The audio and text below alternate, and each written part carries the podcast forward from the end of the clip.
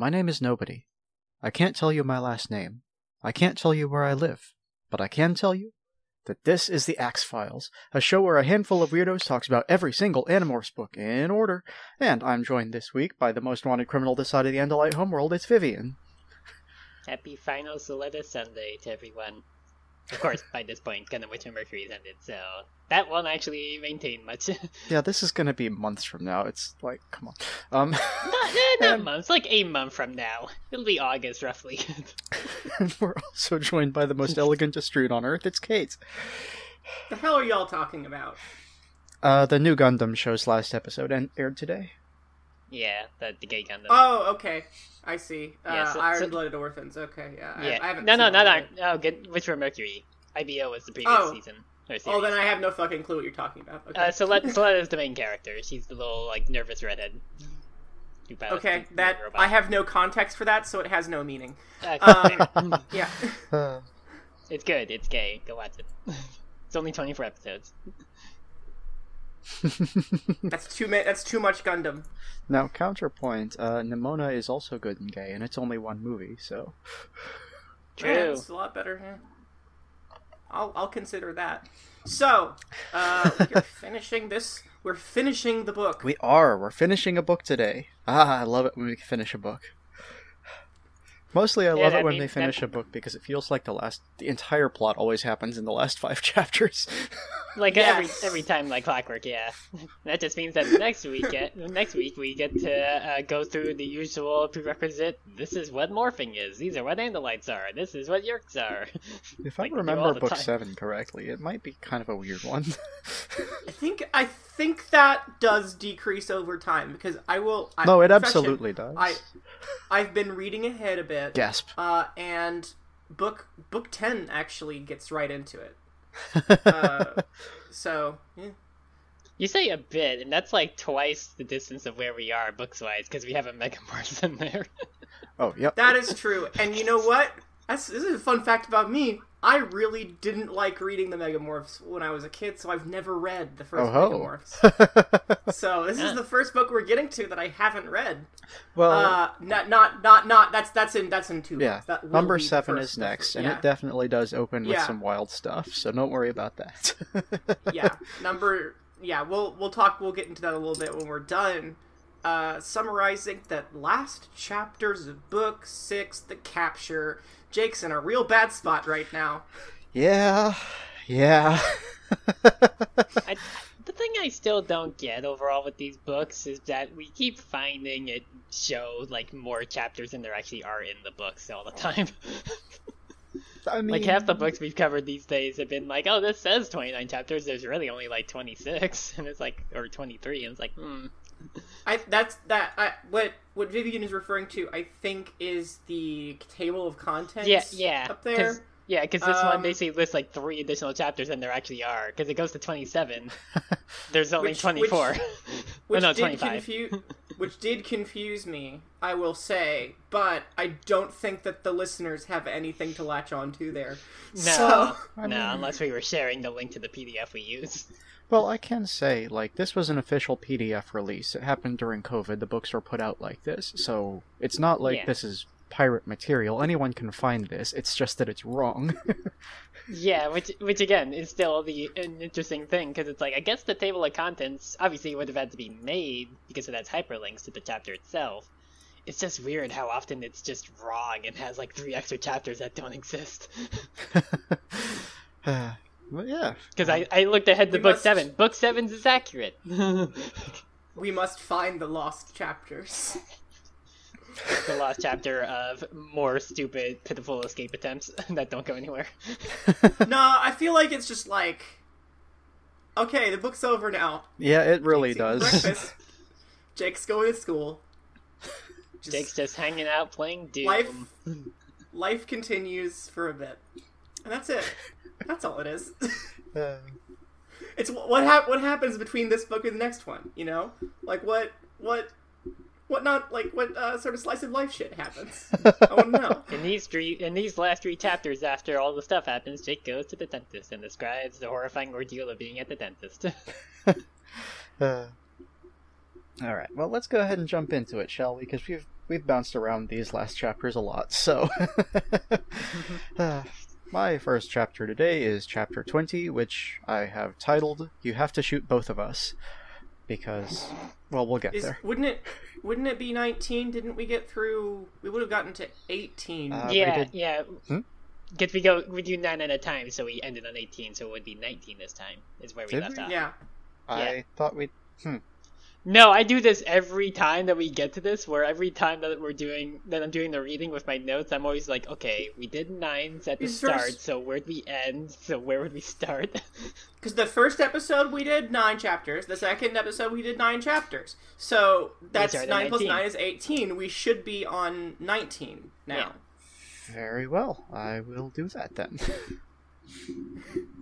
I maybe I'm I don't know maybe I'm wrong. But no, no, like, no, you're right. Because I did it myself. I just went through it again. 'Cause we, my previous, I name my doc, uh, my Google Docs each of the episodes, like each of the uh, chapters we do. The last one ended on 18, so we started 19. Well, that's the Yeah, thing, 19's is because I name the episode files the chapters we do, and the last one I have is listed as 10 through 19, so. Clearly, I wrote it down wrong. nec- we, w- we would have ended up doing an extra chapter then, but um but we didn't. okay, we didn't. Uh, but yeah, uh, you probably maybe not don't have a name for 19 if you didn't if you didn't do that one. I don't know. Uh, I mean, it's fine. Uh, chapter 19 is titled Shatterpoint. So, we open with Okay. the animal animorphs. I was just gonna call them the animals. What's up with today? um, trying to figure out the what they're gonna do with Jake. Um, because Sud- suddenly, the band from the Muppets shows up. Now that's the Electric Mayhem. Drum, drum. Okay, no, Animal is a member There of you the go. band. Okay, Yeah, he, it's just he- a bunch of him. It's more... I mean, to be fair, I feel like in a lot of cases, Animal would actually be a little more reliant and less chaotic than even Axe. Considering how often Axe just gives up the ghost entirely and does not at all try to blend in. Yeah, admittedly, you can always count on Animal to immediately lose it the second he's applied to any pressure. But yeah, um, Exactly, he, Animal would be useful in a fight compared to most of these kids, probably. uh, Animal could kill someone, I believe that. I believe in him. I'm sure he has, given the way uh, Henson humor works. But either way, uh, Tobias knows of a like a shack deep in the woods that they're planning on dropping Jake in, and for some reason they're gonna tie him up, but they're also gonna have someone there all the time on him, and like, I I tying him up seems kind of pointless to me insofar as with morphing it's just like a half second obstacle sometimes but I guess if they're lucky, he'll get the "it takes two minutes" morph, and they'll have a warning. I don't know. Um, Yeah, it's like them being like, well, he's gotta he's gotta uh, flip a coin, and if it's on heads, then he gets the really fast morph. If it's tails, then we can stop him in time. We just gotta hope he keeps flipping heads, yeah, basically. because that's that's that's one. That's just one thing I always find weird about this, these books, where sometimes people just morph immediately, and other times no. I don't think it's random. I think it has to do with how much energy you spend on it and how much uh, like adrenaline there is in your system and, and a variety of factors. I It- it- think it- that right now it might be difficult because Jake's probably pretty weak physically. It, it depends on whether you still have your push yourself for the session available. Using a Yeah. joke, and not a D&D joke for once. I mean, I appreciate it, but it's also going to be for a niche audience. Um, True. But to be fair, most of the people who listen to us go off about nonsense like this actually also play Eidolon. fair. Um, regardless, uh, the plan is roughly that the Animorphs will like rotate shifts babysitting Jake, except for Tobias, who can just be there the whole time, ex- like because he's a bird and he has no social obligations. Um, there's very like the Yeerk is not trying to run or anything. He's just kind of standing there. So, what like when Cassie reaches out and takes his hand, he's just there and analyzing their weak points. Uh, he seems to think that Cassie is the weak link of the squad, so clearly he's not reading Jake's memories very effectively. Um, and uh, he also thinks that he can persuade Marco to just be chill, so alright, sure, whatever. If you think you can get Marco to go along with I'm a controller now. It's fine, buddy. Just like your mom. We all want this. yeah. Bad, bad, bad, bad. I think this Yeerk specifically is the bad one, and the rest of them are okay. Um, To, to be fair, from what we do see of this Yeerk in these chapters, he is pretty stupid. it's like this guy and Visser 3 have single handedly ruined the invasion of Earth. They would have won years ago if not for them. Just, just a just a pair of like a Dumb and Dumber type duo. Just Um, uh, yes. I mean the fact the fact that this Yeerk has not been suspicious of Jake thus far is kind of a point toward that. I mean, Well, yeah, fair. But yeah, uh, so the other Animorphs start talking to Jake as if he's listening but not actually there, which is true, but it makes the Yeerk who's pretending to him be all weird, and he's still trying to defend himself, like, so what? What's a. I yeah, okay, I said a slur at Axe, but that's fine, I do that all the time. It happens when you're stressed. you know, it's it's like uh, it's like Grace always using the slur for denizen, just in casual conversation, even with other denizens. It's fine. I intentionally never used the slur they have during the coverage of book three of Infinity Train we did. Meanwhile, I did it every time because I think it's important to get that point across. Um, Fair. Feels bad though. sure does. At any rate, Especially coming from um, a black character. Yeah, uh, so Axe is now trying to provoke the Yeerk by just like going, "How many Yeerks were in the pool? Huh? It was great. Uh, we we sure did kill a lot of Yeerks. This was a fantastic day." And while this does annoy the Yeerk, um, he manages to do the "I'm not happy when any creature has to be destroyed" thing. And according to Jake, this is exactly what he would have said, but I'm not sure I believe that. That doesn't sound like like the Yeerk is not using Jake's speech patterns here. uh. it, it sounds more like Cassie. Yeah. Well, even then, like this might be a thing Jake said, but he wouldn't say it this way because it's it's just very Yeah. elaborate, and Jake is a twelve year old. Um, I'm never happy when any creature has to be destroyed. But I don't feel any pity for those Yeerks. They're out to enslave us. we did what we had to. and meanwhile, a little teenager's be like, "Fuck yeah, that was rad." even like I don't know that Jake would be celebratory exactly, but he also would not be talking like a character from a 1940s radio drama. He has a lot of smugness Yeah. throughout these chapters at this one Yeerk in his head slowly dying. I feel like Jake would not at all have any problem with, yeah, we fried like a hundred of those fuckers. Hell yeah. but yes, He um, takes, he I- I takes don't- I don't- pleasure in this Yeerk's death, and I super do not remember the Yeerk's classification, so I'm not going to bother. Temrash. I, I, I feel I feel like he has a personal reason to dislike this particular Also, Yeerk. fair. I yeah. think I think in a general sense, in a general sense, Jake is not really a fan of slaughtering. I mean, he's like, like what? 80 He's like he's like second on the bottom of the kill list or something, right? I mean, he is absolutely slot- on the top of the kill list because we gave him 85 points I, last I mean, week. well, yeah, yeah, Yeah. fa- uh, fair. But besides that, he was at the bottom. Besides Cassie, right? I think. Um, let's see. Prior to the points last week, he would have been tied with Marco for second to last place. Axe is at the very bottom.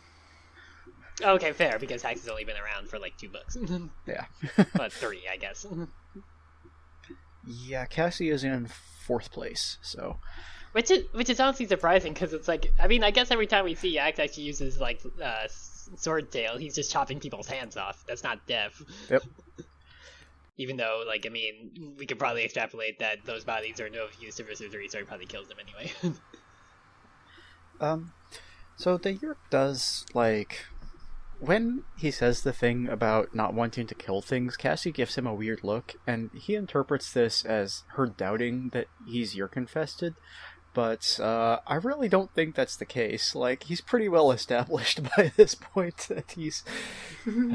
so, yeah, I, I don't know why the Yeerk is like, oh, your friends are starting to doubt that I'm actually a Yeerk, and it's like you were confirmed to be a Yeerk because you used a slur about the Andalite, and everybody else was like, well, that just proves it. I I feel like the puzzle expression Cassie is is looking at him with the one that that um that uh, Temrash interprets as being like a sign of, of, of doubt that, that Jake is infested is really just like, why are you talking like a character from a 1940s radio drama? Fair. I'm yeah. like, that doesn't make sense for you, Jake. It also doesn't make sense for the Yeerk. J- J- Jake speaking like he's on an old timey radio. Yeah, no, I mean it's it's very strange. But either way, they start marching him through the woods out to that shack that Tobias is talking about, and Jake is barefoot because they did just come directly from that last mission, so morphing clothes. But uh, he doesn't actually feel the hurt because the Yeerk is like absorbing it, which does seem weird. You would think the Yeerk would let pain get through. That seems like a thing that would keep a host in check. I don't know. Um, it's like whenever you're at the amusement park for the entire day, you don't feel it until like later that night when you're trying to fall asleep, and you're like, "Oh God." Maybe, yeah. But um in this head though, Temrash is like jabbering about how this is a waste of time and they cannot possibly hold him because since you can morph you are the ultimate escape artist and I just like alright, man, sure. I guess. They also can morph, but whatever. You're way outnumbered by people who have the same power as you. This will surely go well. but yeah, um, the Yeerk does try another attempt to convince Cassie by like saying that. How, how do I say this? Um, they think they're doing the right thing, but Axe just certainly cannot pretend to be Jake. That would be ridiculous. It would be super obvious, and Tom will figure it out, and they'll all get dead. But uh, Rachel just sort of snaps at him and goes, Well, we've all known Jake for a long time, so we'll do it. It's fine. Don't worry about it. And this is not true of Axe, but. I I will say this is the weakest part of their plan. It's it's it's definitely their only choice. Uh, I'm not sure I agree. Like, they absolutely could all morph Jake and take turns being him and not leave it all on Axe. Yeah. well, I mean, it, it mostly comes down to like at school and stuff because they kind of can in that case. yeah, that's certainly true. Like it really would Well- just be like in the morning and after school kind of deal. Well, they could pretend to be sick. Yeah, that would be super easy. True. Yeah. Um, they could pretend to be sick. They could take turns, and then they wouldn't Oh, have well, but- but someone what's who. the- was that also the plan for X to stay home, basically pretend to be sick, this way he didn't have to go to school? Because again, I I think would we hope discussed so, that of like how how would he keep morphing and unmorphing into Jake and everything at school? I, I think I think I remember something like that being mentioned. I don't know for sure. Um, yeah, no, it would just be very then- difficult to blend in at school, considering like the boss of Yeerks is there. Yeah. and then they uh well the second the second boss. The, Okay, yes, the- the the sub- mini boss. boss of Yeerks. Yeah. the vice president. Of yeah, yeah, yeah, no, yeah, you, get, you gotta beat the sub boss in order to get the bow, so you can actually fight the proper boss. You can't, He's you can't fight the boss unless you can shoot it in the eye in order to make it uh, susceptible to sword attacks. He's I was, I was gonna say he's like the Darth Vader, but no, Visser Three is more like the Darth Vader. He's more like the Grand Moff Tarkin. yes, excellent. Uh, yeah. Yeah. Um, um. but yeah, uh, So no, like, yeah, but th- then then they wouldn't have uh you know a guy pretending to be Jake who literally can't stop being weird. so he's pathologically incapable of not being weird, and that's why he's in the Weirdos Club. Um, yes. Oh no. yeah, uh, so he he just keeps trying to convince them like this can't work, it won't work, but uh, they like while he wasn't paying attention and on this walk, Axe apparently morphed Jake. Like, I don't know how you disguise the sound of going from being a quadruped to a biped, but they did it. So there he is. Um, there, yeah. Uh, back to chapter twenty, which um, I've forgotten the title of, but I said it once already. Uh, uh, yes, you have to shoot both of us.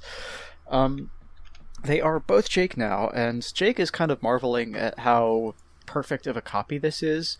And Axe points out that he morphed like a while ago and has just been watching the way Jake walks and moves to like study him and see if he can figure out how to do this thing. Which does like that's a good straight up good plan. If you observe the thing you're morphing, you're probably going to do better at it. But he cannot stop himself from playing with the syllables and doing the t but t but thing. So Perfect plan. It it makes me. So I've been wondering I I can imagine thought speech is able to transmit meaning in such a way that that it's not necessary that X is able to speak English. How can X speak English when he's in human morph? How did that happen? How does that work? Uh, I mean, maybe he copies, uh, he downloads uh, your fucking uh, speech to text equivalent or whatever, or text to speech uh, whenever he gets your DNA. Could X speak French in human morph? Oui, oui. Could X Um, speak Japanese? I I, and would say- presumably, if the if, if the person he got DNA from could, right? Language isn't part of your DNA. What? Don't worry. Look, I wouldn't put it past Adam Animorphs, the series that is like claim that whales are mystical beings. Whales are mystical beings. They're not. They're not. They're not like as as uh, perfect and pure as as as they are in in in uh in, in that book, but they're definitely mystical beings. I guess what I would say is that you do seem to pick up the method of communication of the animal you turn into. Like Cassie and the other, like Cassie at the very least, definitely did get that hmm. like dolphin whale telepathy thing going on. So But that that's implied to be instinctive. I yeah, but also she summoned five whales by calling for help. Again, it's implied to be instinctive, though. then again, it, it is actually whales do have like different languages. Like if if if, if you di- different like different populations of whales in different areas have different um, ways of communicating. Uh, at the very least, it, it, it- I don't know if they have syntax, so it might not be good to call them languages, but they have different clicks and squeaks and patterns and shit that they make. So I don't know. Maybe, may, may, maybe that's I don't know. As far as I know, no one in this series ever morphs someone who speaks a language that is not English, except maybe Gallard. So I don't think we will ever get a definitive answer to this. But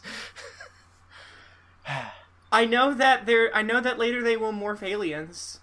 yeah, It's like Gallard. That's what I. it's like Hor- Hork-Bajir and Taxxons. They got they got languages. Taxxons, it's more like a weird clicky squeaky thing, but you know. Actually, now that I'm thinking about it, I'm. It's been a while. I don't think I remember them learning the Taxxon language. So there you go.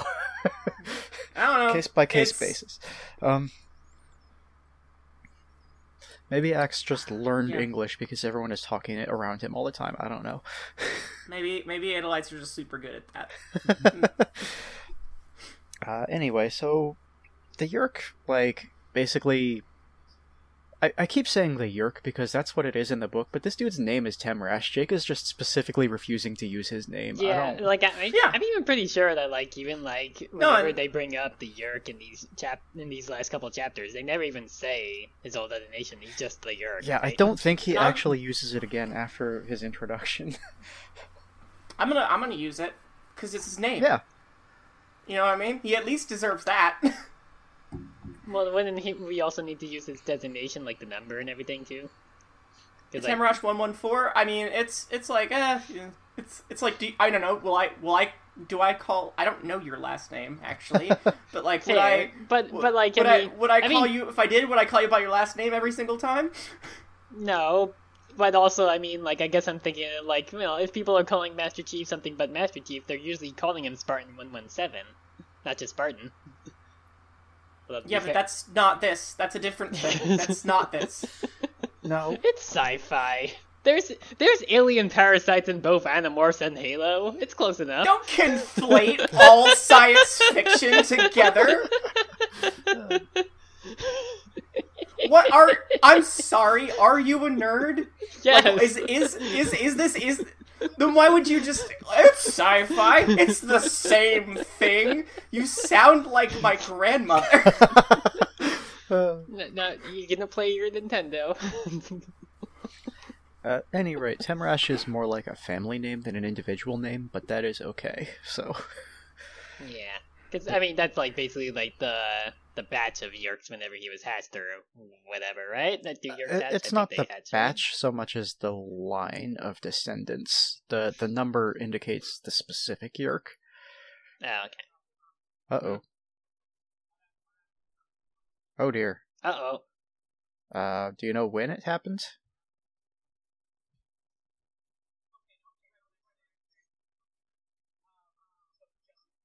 Okay.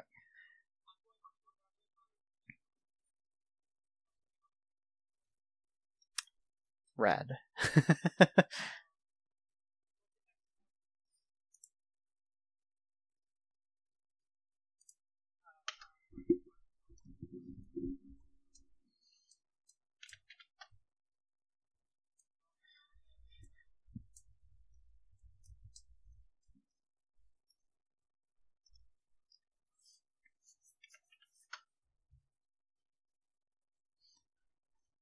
Someday, when I have all the. It's okay. Computer stuff happens. happens. Yeah.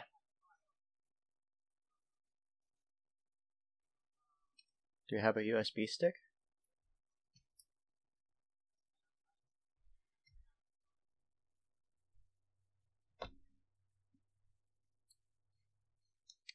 One day, when I have all the free time in the world, I'm gonna go back into our first two episodes and re-edit them into a three-episode cut, so it's like the rest of our books. Because it's driving me nuts that we have a weird number. We were getting our footing and figuring out how long the six uh, chapter long ones would be. I understand. also, that, it would it would, it would be a little bit don't like strange to. It would be a little bit strange because like you'd have to edit around stuff like the intros from like the, I guess all of them if you're trying to just uh, Frankenstein it together. You think I can't move an intro? I guess. I could put five intros in the same episode if I wanted to.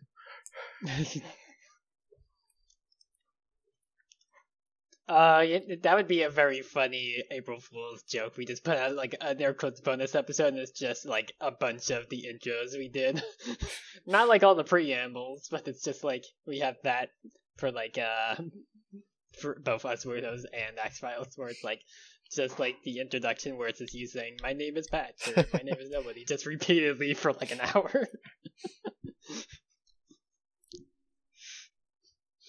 Set it to fucking like disco music.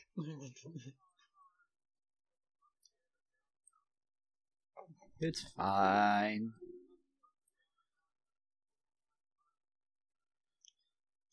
That's fine, yeah. I will probably look at the Craig first, because the Craig will be a single file. But if that's not viable, then I will absolutely be able to stitch those together without. I mean, it'll be work, don't get me wrong, but it's not that much work.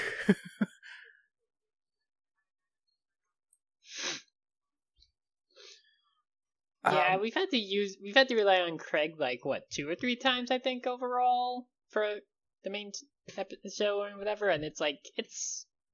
I, I I mean to be fair, I don't listen to it all the time, but I feel like there was like one time it was like a little more crunchy audio or something, right?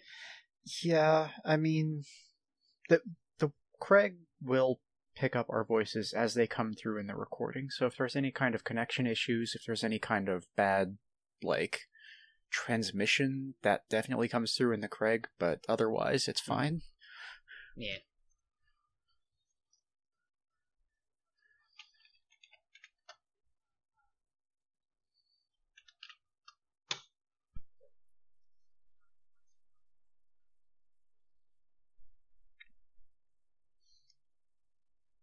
Hey,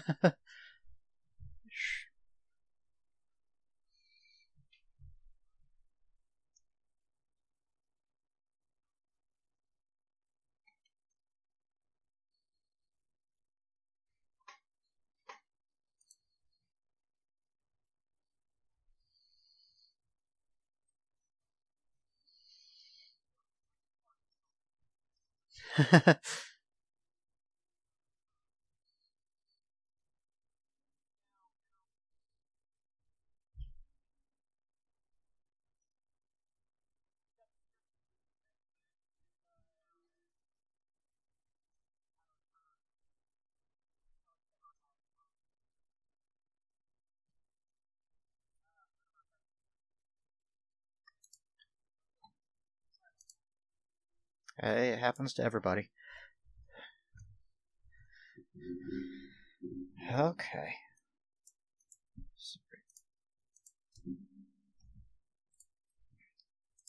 All right. Um. Um.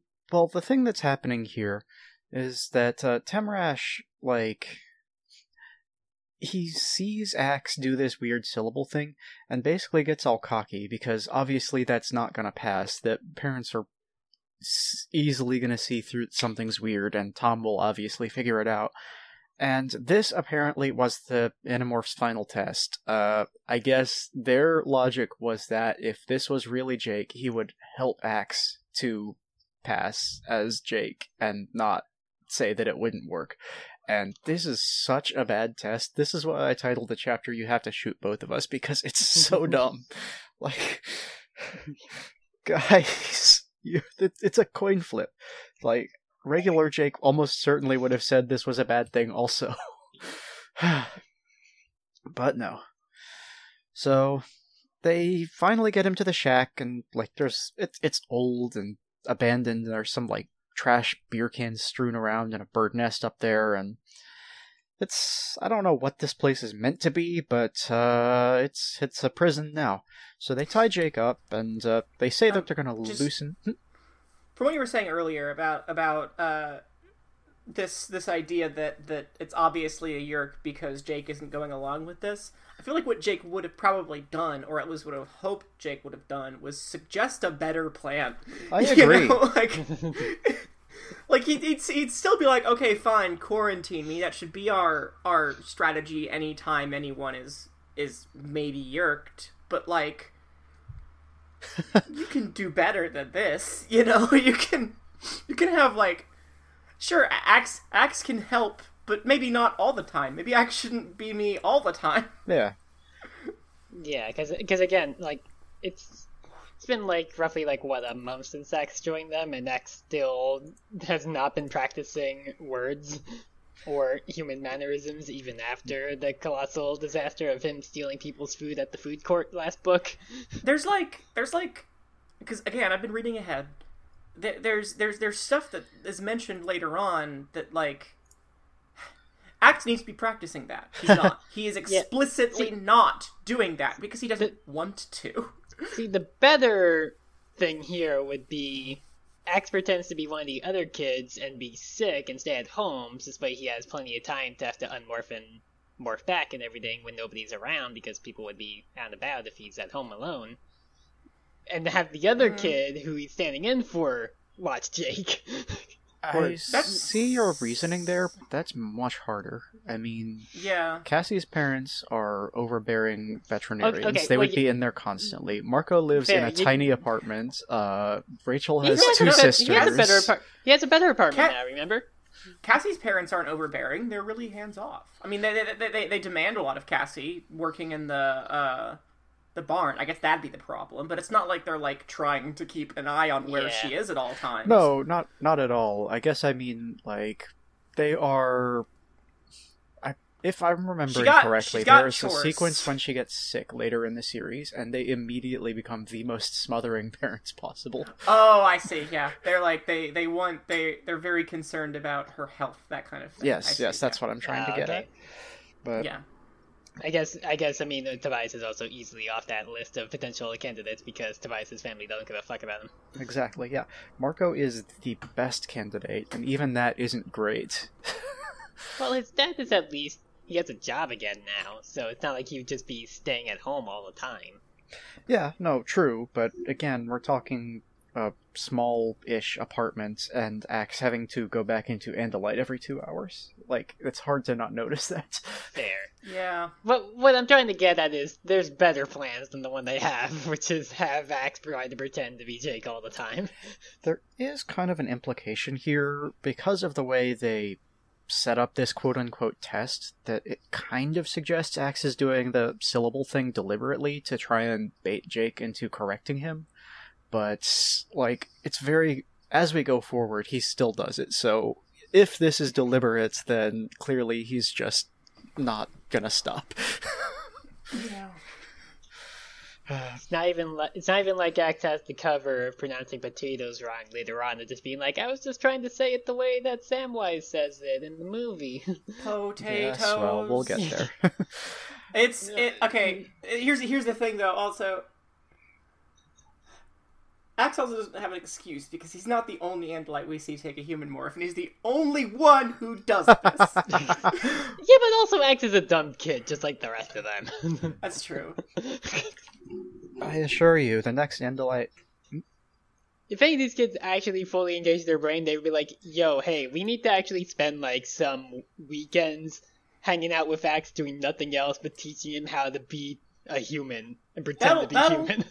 That that, that hey, we're on, we're early on in these books. Fair, Now, but the still. degree to which the degree to which that will have an effect is yet to be seen. But okay. just give it time. Give it time. Axe has only been around for for a little bit, so They should still have at least been like, we need to teach him how to pretend to be human when they were planning their whole earlier last book. Let's have him go into human society with us, kind of deal. give it give it. Well, that that was that was they weren't planning on having him stick around for very long. Then it, it give it time. He's, he's he's like not quite a member of the team yet, or he is becoming that. But he's Fair. you know, I mean, it's- yeah, he, he's the ancillary. He's the guest star party member who shows up every once just in a while. just give give give us a chance to get to Axe's first book that he narrates before before you talk about like Okay, uh, yeah. their their efforts in this on this front. At any rate, uh, the next Andalite we see morphing into a human outside of Visser 3 is also a dumb kid, and he doesn't do this, so. So it's just Axe. It's just Axe, yes. Axe apparently is just has something with him where he's just like, I'm doing this just to be silly. Um, but yeah, so they tie Jake up, and they say that they're gonna, uh, like, loosen the rope every couple of hours just to make sure he doesn't, like, lose a limb. Which, I guess, they're, that's a good plan at least, although, realistically speaking, if they did kill off a limb from lack of circulation, Jake could just morph into something and then grow it back, so... doesn't matter that much, but they're dropping basically two people there to babysit him. It'll be Tobias, and then Rachel's gonna be there for the first shift, so Temrash is like not even thinking about what's going on here. He's not planning at all. He's just fantasizing about how he's gonna be out of here in a couple hours and tell Visser 3 everything, and he's gonna get To- to be- promoted, and. To be fair, we are not privy to all of Temrash's thoughts because Jake is not privy to all of Temrash's thoughts. The the uh, control here is is one way. So Temrash is sharing with Jake all of these sort of fantasies of power. He Yeah, might like- be planning, like in his in his head, I mean, well, uh, as as as much as it is him being a little slug wrapped around Jake's brain. Con- Considering how surprised Jake is that, oh no, he's morphing literally next chapter, that seems to imply, yeah, that he's not sharing Yeah. his Uh, plans with Jake. again, we'll get to that. I- Viv, you Yeah. keep bringing up stuff that happens four I chapters later today. not four chapters later, it's literally the next chapter. At any rate, um, we do get a little bit of a weirdness here because he's talking about um, how he's going to go through the fastest series of promotions ever because he's in the 100s and he could easily rise to the 90s to be a subvisor. But, like, that's not how that works. Your number is your name, so I don't know what he's talking about It- it- here. It's it seems like the number can change with rank because it does, or like the first digit. I think, like, my best guess here is that there's probably a second number that we're not seeing, because, like, um, Visser 3's Yeerk, for instance, he still has his same natal number because that's his name, but 3 is also, hmm. like, his rank, so I think. That sounds like a that sounds like a retcon to me because earlier they specifically say that Temrash's name was not Temrash one one four before it was something else. It was a different number. Yeah, and he- it he was- he was, like, in the two- 114. Yeah, he was Yeah. like in the 200s or something, and he's like, yeah, but I got promoted, that's why I'm not in Tom anymore. No, Yeah. something. It, it, that that's like something that's specifically stated, and and you're right. I'm pretty sure that Visser 3's number does not change. No, it doesn't. He's like 3,400 something, I don't remember. Uh, uh, it's no, it's he, I I know it ends with double six because that's important. Yeah, 3466.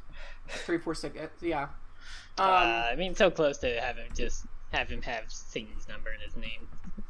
well, it's a a double a double number in a Yeerk designation. means Nine four something. six It six. has- My it- mistake. Not nine four six six. Yeah, a double number in a in a Visser's a double number in a Yeerk's designation means something. It has like significance. We'll learn about that later. Oh, okay. Yeah.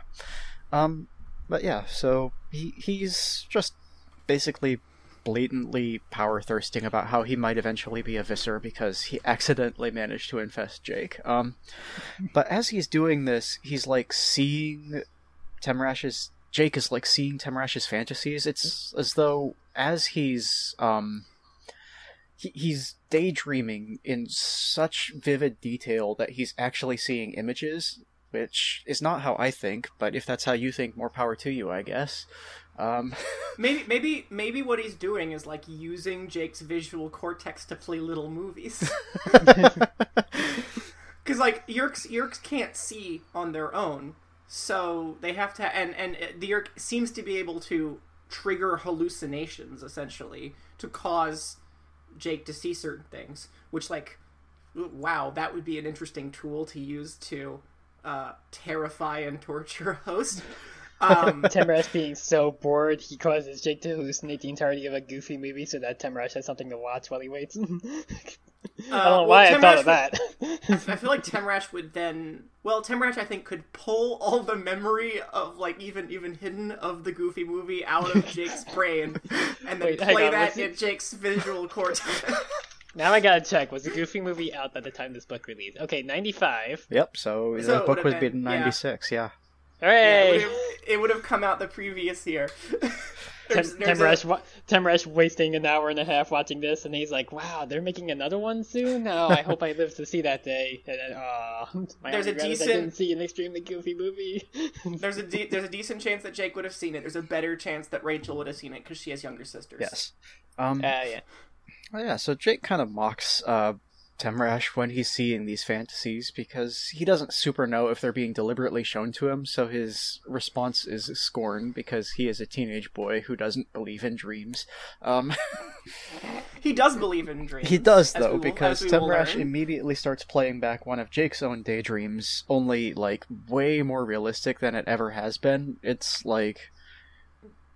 He is older, but also looks exactly the same, and he's a professional basketball player, and Tom is proud of him, and that is Jake's daydream. But yeah. and uh, Temrash is, of course, like, very gloating about that, and just, you know, I can play anything I want. Your uh, com- brain is no different than a computer to me. I can open any file I like. Ha ha ha ha ha. And. Yeah, and then of course they start arguing because Jake is all like, "Okay, well you're gonna be dead in three days, so whatever." and Jake just being all like skill issue, you're gonna be dead. I think I think I think the cruelest thing that he did was that he had like imaginary Tom congratulate Jake on the great game. that is That's- pretty brutal, yes. Yeah. yeah. Also, well, because the other thing is, is that the the phrase Tom says here is "great game as usual," which.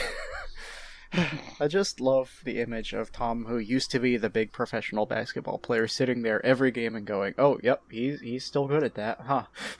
You I, I I feel like I don't know. I don't have any siblings, but I feel like you want your older siblings to, you know, eh, to to value what you do. And and I I- I feel like that's a very natural thing for Jake to want Tom to be like great game as usual. You know, I, I it's- it's just for for Tom to take an interest and be there at his games and say that he's good at it. You know what I mean? yeah, I, I, I'll, I'll, I'm what I'm what I'm saying is it's it's it's it's, it's an understandable fantasy, and it's also kind of a. I mean, obviously, it's a dick move for Temrash to bring this up, but also like everyone has thoughts like this. It's not, ooh, look at you, you have this shit. Then again, Jake Jake is is I don't know. It's it's he's doing this as a response to Jake making fun of his his aspirations. Mhm. So Yeah, I don't know. I just the thing that stuck out to me is how casual it is. Like, I, I absolutely understand the desire for sibling approval, but also, mm-hmm. Tom seems so bored. oh yeah, okay, yeah. Great game as usual. I was hoping to see you like fall on your face or something new. You know, it just you're so good every time. It gets boring. It's the same thing. Yeah.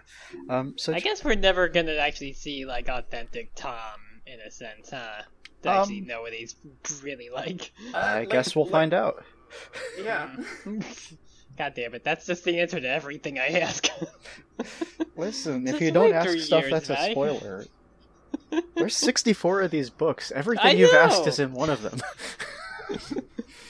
um, but yeah, so Jake kind of loses it a bit, just shouting about how the Yeerk is going to die like all the others died, and how they're going to lose because you can't control me. And the thing is, is that uh, that's basically what every host says constantly. Um, yeah, and they're always proven wrong because yes, they can't control them. Uh, yep. So Temrash calls Jake cringe, and then he plays one of Tom's memories. I'm not joking. That is in the book. Um, and yes, then he plays uh, one of Tom's memories of just a few days ago at uh, breakfast, like having a conversation about the sharing. Except this time, Jake can feel like Tom's actual memories and emotions as he begs Temrash to leave Jake alone. And uh, Temrash explains that this is like how it always is because yeah, the host fights at first, but obviously it cannot possibly win because that's just not how Yeerks work. So eventually, complacency and then begging, and so he's like predicting Jake's future basically. And Jake is just absolutely messed up here because he has just felt Tom's despair at being a slave in his own head for who knows how many years and uh, he understands that uh, Tom wishes to die now. So, uh oh. oh.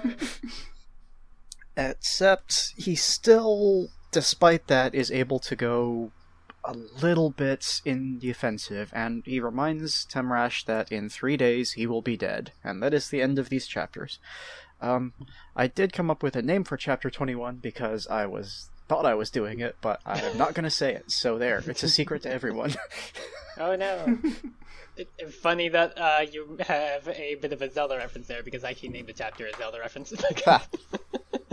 because it's actually my chapter, and I called it The Lost Woods. Because it makes sense. Uh, Uh, mine was in hmm? the forest of the night. oh, okay, yeah. It's a poetry Uh, joke. ah, there you go. Rather than the, uh, well, I mean, we're we're nerds of two different natures, I guess. Actually, I feel like I am familiar with that poem. I think I might have read it. Back Probably. college. It's one of the most famous poems, I think. Hmm. It- who's it written by? uh, William Blake.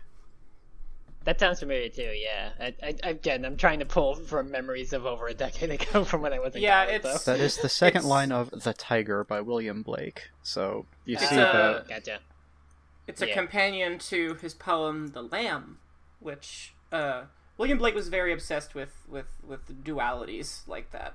Gotcha. That's the first stanza. But yeah, you see the joke I was making now. Yeah, yeah, yeah. Uh, but yeah.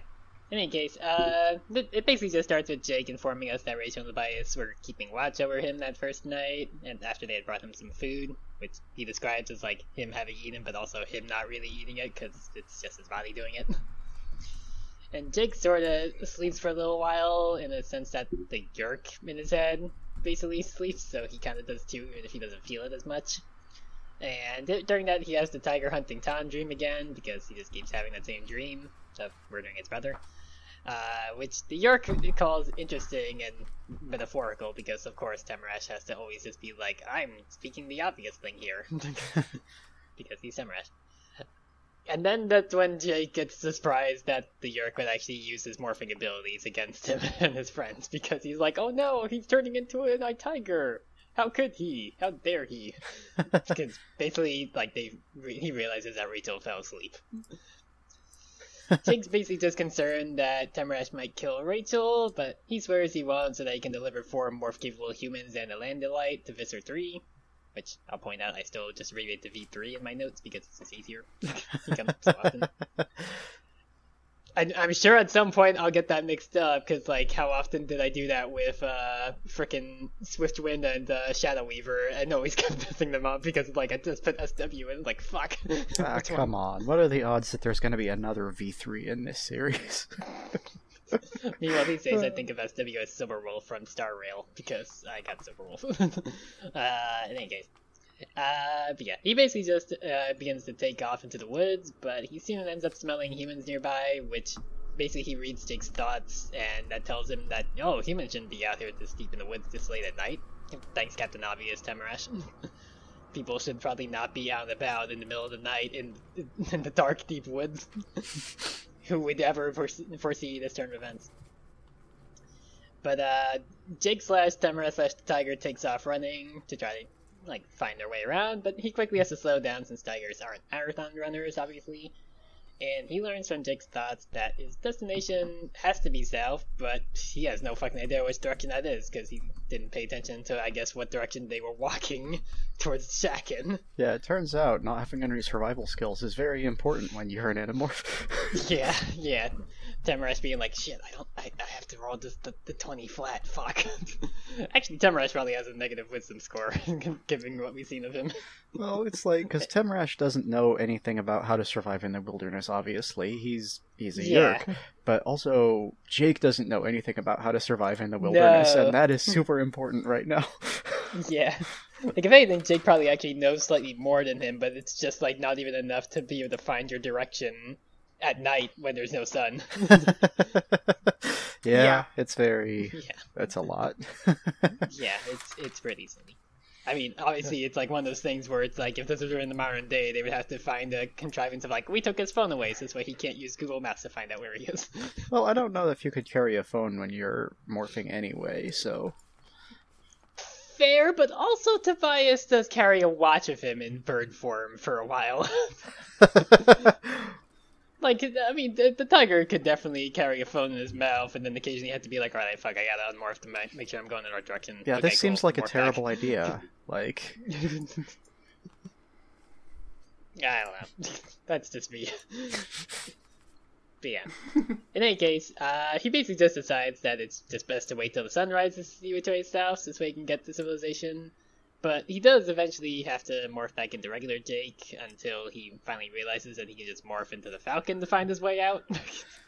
Because this, this idiot taking this like hours at this point to be like, wait, you have a fucking bird morph. That's way easier and it's faster and can go find their way easier than a fucking land animal, obviously. But basically, mid morph, Cassie attacks in her Great Horned Owl form, which I forget. Did she have this form before, or is this something that she got off screen? uh, this is something that she got off screen, and I suspect that she got it off screen specifically to throw Temrash off, because, like, Jake knows what the others like- can morph, right? So. Right, yeah. It's like basically like maybe like after they left the, the shack, Cassie was like, "Hey, I'm gonna go get that. I have one at the bar, and I'm gonna go use that to help because I can actually see at night better than my other bird can." Because I forget, I forget what bird she has from book two, but at the same time, or book, what's book two? Yeah, book two is when they start with birds when Uh, Rachel grabs the gun from the guy. Generally, when they are birds, Cassie is an osprey. right. Yeah. Okay. So's Marco. It's weird. They have the same. Oh right, yeah, yeah. the yeah. same That- bird of prey morph. right. That's the point they bring up of like I guess Mhm. they're you know, they I guess they were shy one bird of prey in the in the barn that day, so Mhm. Cassie get, Cassie at least has a different kind of bird now, so they don't have to have the same one all the time. But yeah, I think Cassie still mostly goes Osprey. Uh, generally, But- yes, because owls aren't like they're good at Well, night, but yeah. they're not like They- distance flyers. You know what I mean? They, this this isn't too much of a spoiler. They'll all get owl morphs just because like there it's it's a better bird of prey to be at night. Anytime they Yeah. need to fly at night, they'll be owls because that makes sense. yeah, makes sense. Ever since they had the retcon that Tobias can't see at night. yeah. Still very goofy early installment weirdness of like, oh yeah, I can see you perfectly at night, and then the very next book it's like, fry, I, I, I was lying my ass off, guys. I can't see at night. can't see shit. You you will never forgive them for that, will you? it's just funny because that's not how bird that's not how hawks work I assure you, there is going to be a lot more about not how animals work in this series. i mean i would imagine it's like you can only do so much research about every kind of animal ever you're gonna get some things wrong but yeah in any case uh cassie's in her owl form and she basically just like beat, kind of beats the shit out of uh jake slash temrash while he's in mid-morph injure, to injure him enough so that he cannot fly and has to morph back And she says via thought speech that they all knew the Yeerk would try to escape, obviously, so Rachel only pretended to be asleep, and that they basically just planned on this whole trap to get Temrash bas- fucked over, basically. And at this, Jake once again senses Temrash's fear, and he has a grim satisfaction at that, because Jake likes seeing these things die, especially when they're stuck in his head. And... But yeah, but that basically just leads directly into the next chapter. Well, there 22. is a little thing here where Jake is just like monologuing about owls to the Yeerk, which I adore. Yeah, it's something that comes up more in this upcoming chapter, where he's just like realizes I can just bother the shit out of this guy. Exactly, yes. it's kind of funny that Jake's like, well, I might not be able to do anything about my body doing its own thing, but I can sure as fuck just annoy the hell out of you, my guy. Well, that's that's kind of I think the best thing that you can do as a host. Yeah. That or that or like if you are I feel like if you were like a crazy accomplished like Buddhist monk or something and you just had like perfectly developed compassion, you might actually be able to use that connection with the brain and the Yeerk to do something with that and maybe turn we'll we'll we'll see we'll see Yeerks later not be Me- quite as meanwhile, meanwhile, it'd probably if I was Yeah. in that situation, I'd probably just be like singing silly songs on repeat. Like, Or- being like I remember the lyrics of the fucking battle theme of Persona Four. Get ready to hear that for eight hours, my guy. yeah, or you could just annoy the the, the the hell out of the Yeerk and just talk about anime constantly. Yeah. I mean, like, hey, my And- guy, guess what? You see in my brain that I have a fucking Owl House podcast? Get ready to hear every Because- fucking thing about the Owl House.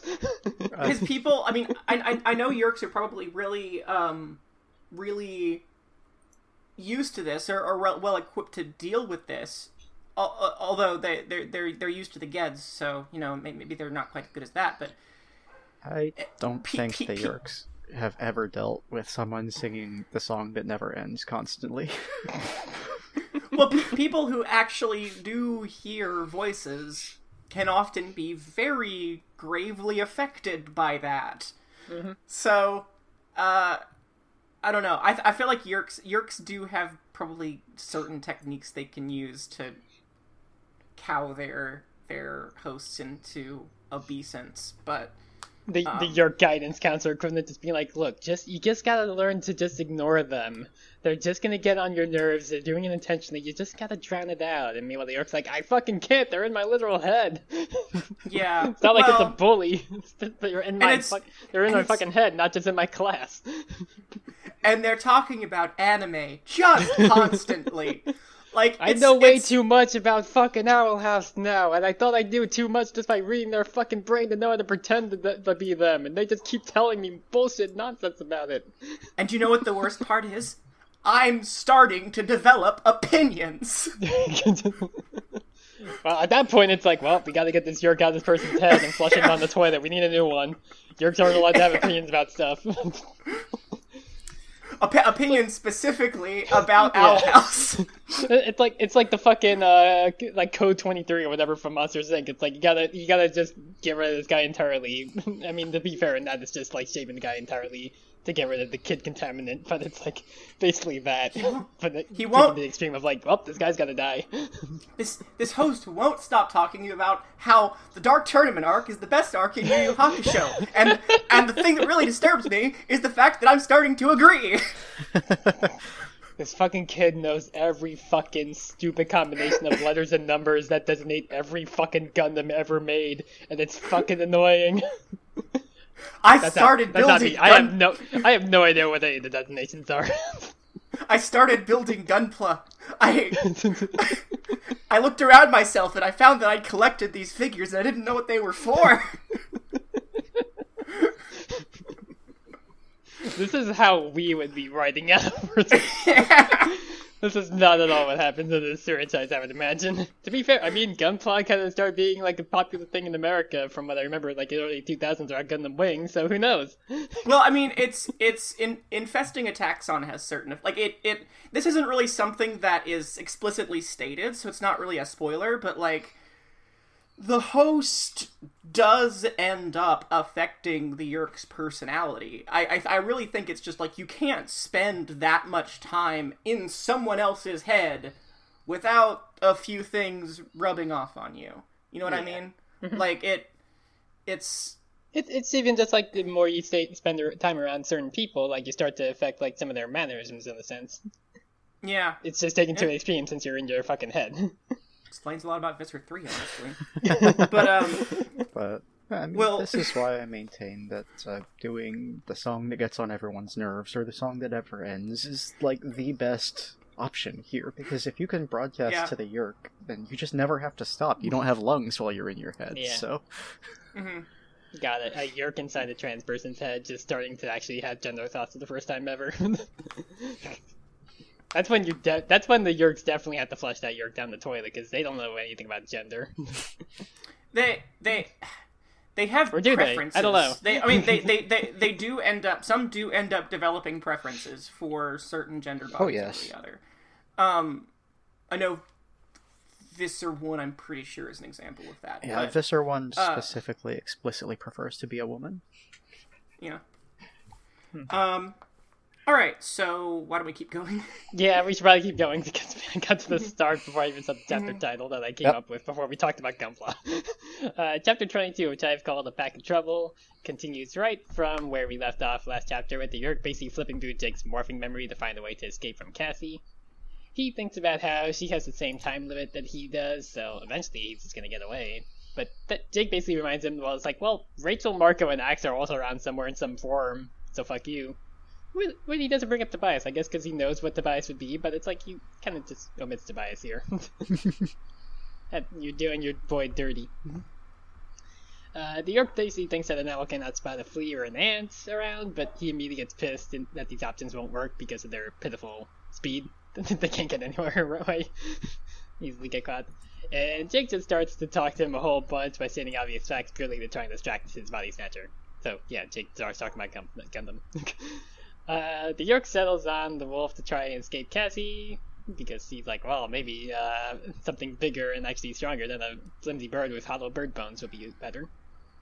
And he is technically right because uh, Cassie does have to keep her distance because birds really can't attack wolves very easily.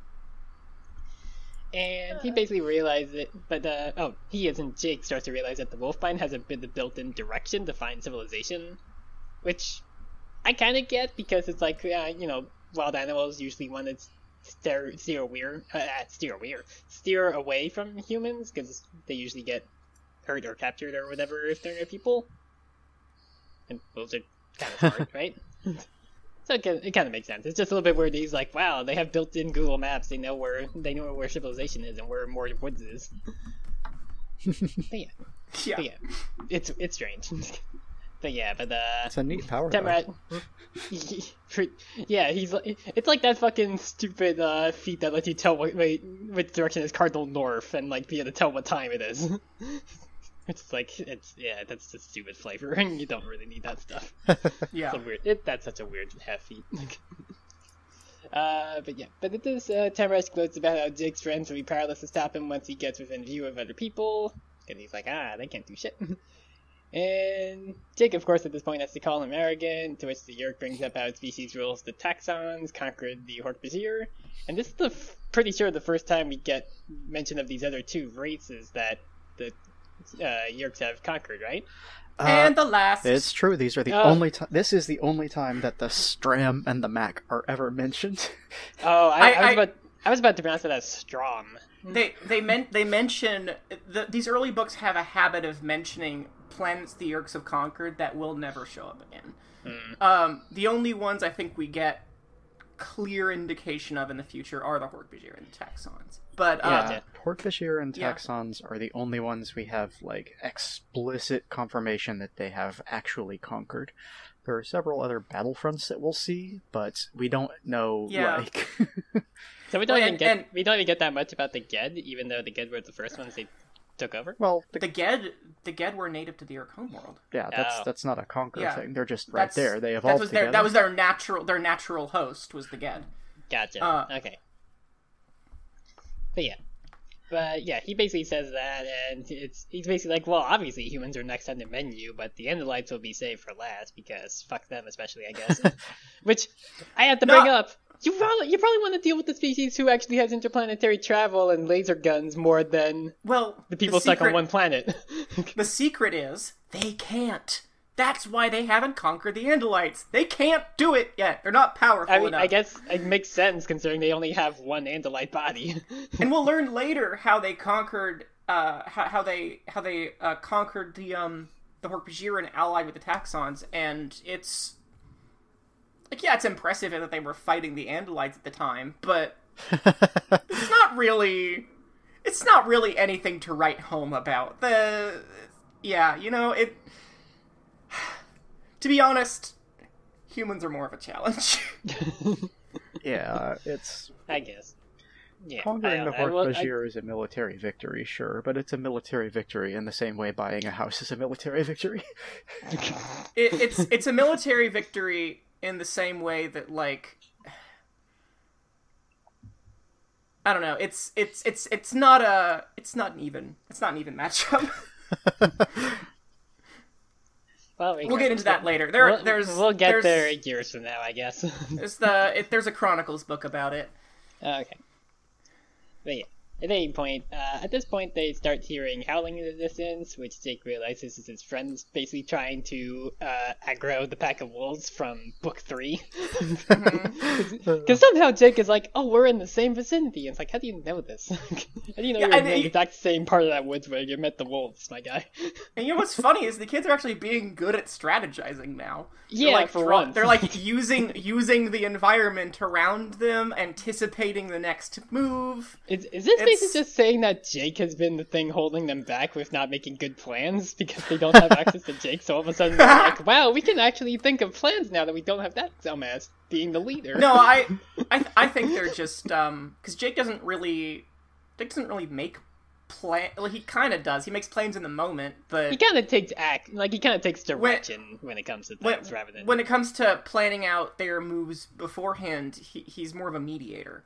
But Yeah. uh, it, no, I, I think they're just kind of starting to get maybe a little bit good at this. They've learned a lot about this forest. Is is they've spent a lot of time here specifically. Yeah. it's basically Like our so- home base, yeah.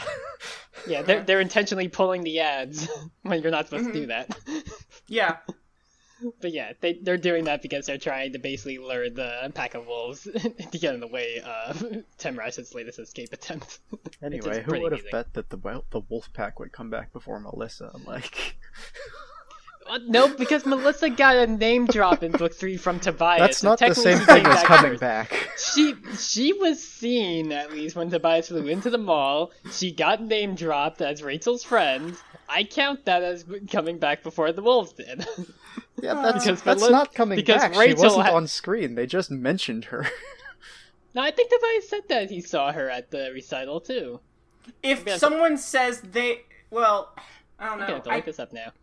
I don't remember that, but look it look it up look it up later. yeah, that would. Yeah. yeah, rather than in the middle of me doing my descriptor. Okay, but in any case, uh, Temrash tries to basically just go full pedal to metal trying to outrun the wolves, but the, the actual pack of wolves do actually just cut him off, so he's fucked. And at this point, Marco just casually walks on up behind him while there's also wolves around that would not just. Like, wolves would still be growling at him, but they just don't. they just don't seem to care. Yeah, Yeah, but he walks up with Rachel as an elephant behind him, and he tells uh, Temrash that he's fucked if he tries anything, and that he should just come back to the shack like a good little boy because it's called out. It's basically does exactly what he says. uh, but Jake feels the Yeerk basically just give up immediately in that moment, and he realizes that at, at this point that Yeerks will do anything to win, but the moment things don't go their way, they just shrivel up in cowardice. So good job, Yeerks. it, I don't think it's that it's the moment they don't go that, things don't go their way. I think it's it's the moment they realize that they cannot win, or they Yeah, think they fair. cannot win. They'll they'll back down and stop fighting because they don't see Yeah. a point. Yeah. Um, but it's it's like a logical sort of thing, but it, it yeah, it's it's not how humans work. Nah, because that makes him more convinced that they can defeat them. Because humans are basically too stupid and or stubborn to roll over and die, like t- jerks apparently are. I don't think it's stupid. Well, it's I don't. I think it's stubborn. I don't think it's stupid. I think it's crazy. I think humans are too crazy. The Yeah. calls it madness, And Yeah. I, I, yeah, I, I see. I, I'd say that's a, probably an accurate summation a, of what it's, it is. It's a real like I just couldn't help but think of like all the times that Shepard just is talking to the Reapers, being like, "We'll beat you because we're humans and we don't know when to stop." And it's like, my guy, you are just like constantly outmaneuvered by the uh, by the Reapers at like every stage of Mass Effect Three, Well, basically. Uh, like, Yeah. I, I guess I see where you're coming from, but I feel like that is an extremely like, the Reapers are not the Yeerks. That's that's. Hmm.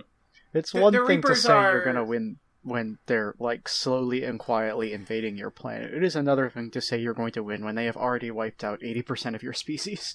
Yeah, the Reapers are about a billion times the threat that the Yeerks yeah, are. yeah, like, like, the Re- the Reapers aren't as covert, but they are way more deadly and dangerous.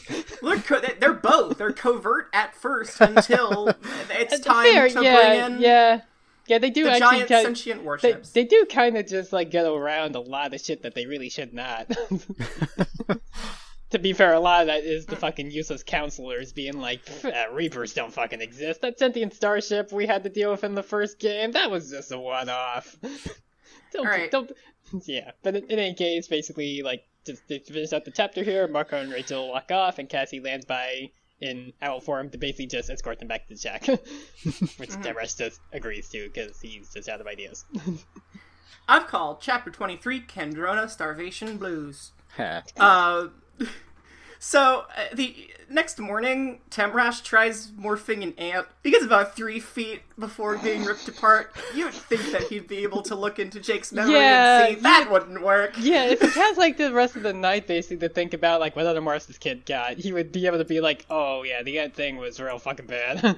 First off, ants move like super slow. He's not going to get very far. Secondly, there's just so many things out there that will murder an ant. So, uh, it, he he talks about how savage the planet Earth is, how they'll tame the world when they take it over. He seems angry at the planet Earth itself.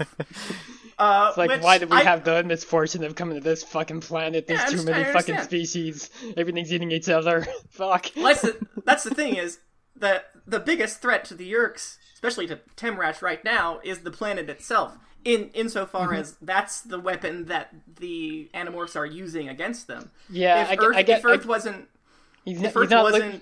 He's not looking through Jake's memory to be like, wait, what's the fucking song from Lion King about the circle of life? Oh, the, circle, of life. Circle of life. yeah, no, and and, and uh, let's not get sued by Disney. Uh, and and I mean, we it- have it's- the full fucking Owl House theme and stuff like that on the main show. We haven't been sued yet. Uh, well, not big enough yet. Uh, so I mean, if if Earth wasn't so, I guess in in the context of this series, so diverse and and well, tough neighborhood as as Rachel will call it, um, it would be the animals probably wouldn't be as uh formidable as they are. I mean, there's obviously giant monsters and other planets and stuff, but apparently there's not the variety of giant monsters that are on Earth. um, so yeah. Uh, eventually, though, the the the Kandrona starvation starts to, to, to set in. It becomes difficult for the Yeerk to concentrate. Temrash is growing weak with hunger, and there's sort of an evaporation of arrogance. There's there's a, a, a despair that's washing over him. He still um, has fantasies of being rescued. He he still thinks that he might be, but it's no longer gonna be him doing it. He's no longer he no longer feels as if he can escape, and if he gets back to the other Yeerks, he's not to be lauded as a hero who who who destroyed the Animorphs. He'll be seen as a, a fool who got captured by kids, and um, you know he he could he, he try to think of clever ways to to outwit his friends, but he can't be sure what's in the woods. He can't be sure what forms Jake's friends will take. He tries to take on a bird shape. He tries to go peregrine falcon. And while he's morphing, Tobias just swoops down and grabs his skull in his talons and says that if he doesn't morph back, he will murder him. Uh, and Temrash says, "If you kill me, you'll kill your friend." uh, Tobias is like, "Oh yeah, okay, I know that, uh, but anyway, I don't have to because I can just take out your eyes and you won't get anywhere." Uh, so he morphs back. Hmm? I- I- Fucking ice cold Tobias. yeah. Yeah. Uh, T- Tobias Tobias has become a badass. I feel like he was for a long time, but he's like he's he's he's literally two pounds, and he destroyed an entire ship. Tobias yeah, is like yeah. As a, he got more powerful as a bird. He knows how to use fucking laser guns now, and he is also willing to grab a person's skull and crush it and kill him. Tobias OP. Um, I do want to So- mention just briefly, like, as much of this. We've talked a lot about how the plot happens at the back half of this book, but it is unbelievably frustrating to me that it literally just skips two days. Like, we get Saturday and then we cut to Monday yeah, morning. it's a little, and- goo- it's a little goofy. Yeah. yeah, uh, yeah, it is annoying, but Yeah, I feel Uh, like it if is this had is. happened later in the series, the Yeerk would have been better at pretending to be Jake, and this would have been Mhm. a whole book affair and not a six chapter thing.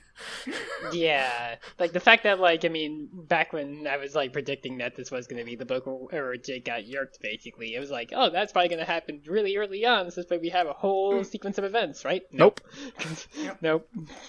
Um, so at this point, the Yeerk is starting to fall back on not necessarily hopes of his own victory, but hopes of victory for his people. He is still taunting Jake, but now not by saying, Oh, I'm going to crush you and make you into my slave. More like, You're going to lose eventually. You can't win. Humans are blind to what's happening, and the Andalites aren't going to make it here in time. So there's no reason for you to fight. And then Jake responds that, Yeah, but you won't be alive for it, so. uh and he's he's he's taunting the Yeerk with with like how much little time he has left, and Temrash responds by say, by calling him cruel, and Jake says, "No, I don't think so." Um, and Jake asks if if if Temrash expects pity, and and and Temrash responds, "No, no, because we don't offer it." Uh, well, I don't know what else you expect then, because you definitely be cruel. and in, in in his stead. So you know, if if you're cruel, expect cruelty. That's just kind of how it works. Well, Um, that's certainly fair, but you know, maybe Temrash is like weirdly proud of Jake. I don't know. I thought you were a May- ding dong, but actually, you're cool. Uh, maybe I don't know. I feel like Temrash has developed a kind of grudging respect for Jake and the rest of the Animorphs, and for Earth because, um. Oh, it, it's it's it's definitely a very grudging respect for Earth because he he, rem- he remarks that the Yeerk homeworld is simpler, uh, no more than a hundred animal species. And me, as someone with a biology degree, uh, I'm wondering how the hell does that work?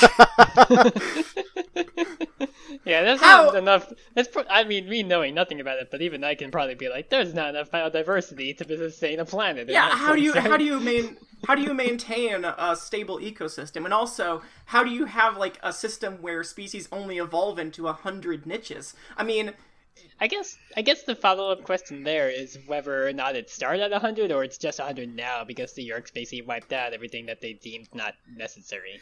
i don't think they'd have time for that Yeah, no, yeah, that- this I mean it's it's that's still a case of like, well, aren't you also setting up your planet to just immediately like fall into collapse because it doesn't have Well, an ecosystem that can sustain we'll, itself? we'll we'll learn more about the Yeerk's history in later books, but the timeline doesn't work out. The the Yeerks wouldn't have had time to have like drastic changes on their planet that were caused by them. Yeah, Uh, it's like I've mentioned a couple times that the Yeerks arrived on Earth in 1969, and that's not strictly true. Um, it it's, mentioned It's sometimes, nice? but Oh. actually the Yeerks discovered space travel in like 68. So Oh, Yeah.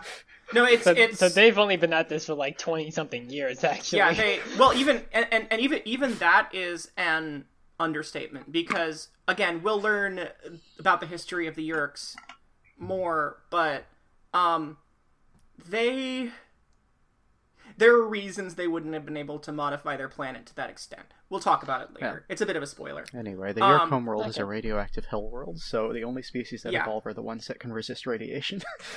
That's true because um I think isn't Planet isn't full of Kendra- red is- isn't the same thing that makes the Kandrona like nourishing to Yeerks also Lethal to most horribly, species, yes. horribly lethal to most. yeah. That, okay, that brings up another question though. Jake fell in that shit. I, I, I, I feel like over time. Well, over no, time Jake fell in be. the Yeerk pool. That's not the Kandrona. The Kandrona is different. Fair, it had Yeah. like synthetic Kandrona or whatever, but it's like still. Well, there, there is there is a Kandrona, a machine that produces Kandrona rays that then like Beams them into the it pool. Yeah. be- beams them into the pool. I feel like if you were exposed to that shit for too long, you might get cancer or something. yeah, probably. Uh, so yeah, it, we we learned that the the um we learn a bit more about the Yeerks here. We learn how the Yeerks see themselves. They used to be peaceful. They didn't. They they were uh, parasites, not predators. They took. Um, it says they took many different species as their hosts. That's not true though, Nope. because they only really took the Gedds as their hosts. Yeah. Uh, but they they co-evolve along with the Gedds. Um, and then the Neanderthalites come, and uh, at this point they had nothing better than the Gedds for hosts. Uh, I'm now, and I'm, now, I'm now trying to think of a like variation of the Avatar: The Last Airbender Mm-hmm. intro of like, and then uh, one day the end of lights attacked. but we don't we don't learn what happens when the Andalites come. Um, Ax knows the story, presumably, and Temrash suggests that Jake ask him sometime. Uh, this will not become an important point of contention in later books. Certainly not. Uh, so hours pass, and soon, when dawn comes, Jake begins to feel the Yeerk dying. Uh, there's only a few hours left, and the Yeerk Temrash calls this the fugue.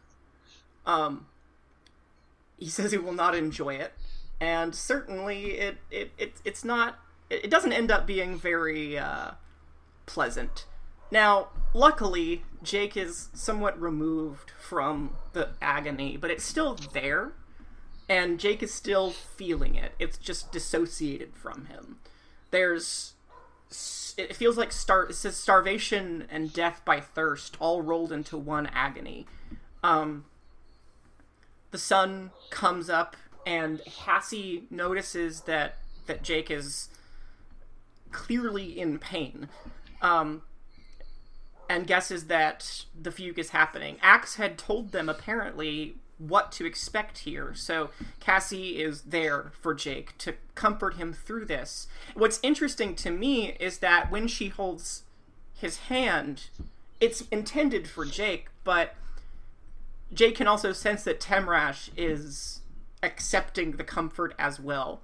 Um, and a part of me thinks that Cassie wouldn't be wouldn't have a problem with that. She's yeah, like he- compassionate enough that at least, even though this is an enemy, even though this is someone who is doing terrible things, she would still want to be there for him as he dies. yeah, it.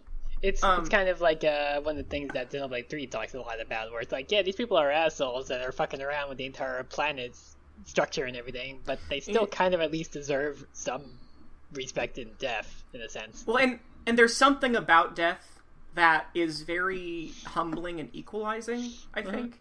Yeah, that's like not even not even these alien slugs that are taking over people by force are. Yeah, we all all. we all go to the same place. We all end up Yep. like yeah, it's it's dust to dust. We all come from dust. We all go back to dust. So at a certain point, there's a there's a there is a kind of kinship with the Yeerks here, um, and there's a kind of intimacy that's strange and almost disturbing that that Jake is having because we're getting flashes of the Yeerks' memories. The, the Yeerks was was born blind in a pool of liquid with no knowledge of the world, no ability to communicate, no ability to actually have agency with anything. But then he infests a Gedd, and this is where Jake learns what a Gedd looks like. It's like a little, you know, wrinkled blue monkey with three To be, fingers. to be fair, he saw them on the ship the last book. He didn't realize that they were Gedd. Yeah, he he has seen them. He didn't know they were Gedd, Yeah. but now he knows what those are. Gedd have dim vision, clumsy mouths. They're not very good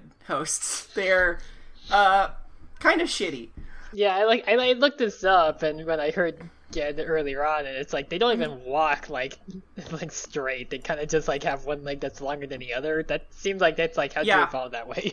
Yeah, no, and and they, they'll mention that later. It, it's implied that the only reason the Gedd were able to survive is the fact that they were under the control of the Yeerks, who were smarter than them. gotcha. So there was almost a symbiotic relationship there. Even even then, though, the Gedd that's being infested is still terrified, um, and the Yeerk is still arrogant. Uh, which I guess, as a species whose entire thing is gaining control over other beings, that that makes sense. That arrogance makes some kind of sense. um, this chapter ends with Cassie uh, putting her arm around Jake's uh, Jake's shoulders and comforting him. Um, the Yeerk is dying, and Jake agrees that he is. He wants to say it, but he can't. I have called chapter four. He will bear thee away to the chapter houses four. of lemon. Sorry, I, I, I've called chapter twenty. Sorry, We're going back. Edit that out. I have called chapter 24, He will bear thee away to the houses of lamentation beyond all darkness, where thy flesh shall be devoured, and thy shriveled mind be left naked to the lidless eye. That's a title. Well, it's a quote from Lord of the Rings. Fair. Still long. um, uh, of course, the, the, the key term there being the lidless eye. Um, oh, right. so the fugue uh the fugue continues and jake begins watching the Yeerk die um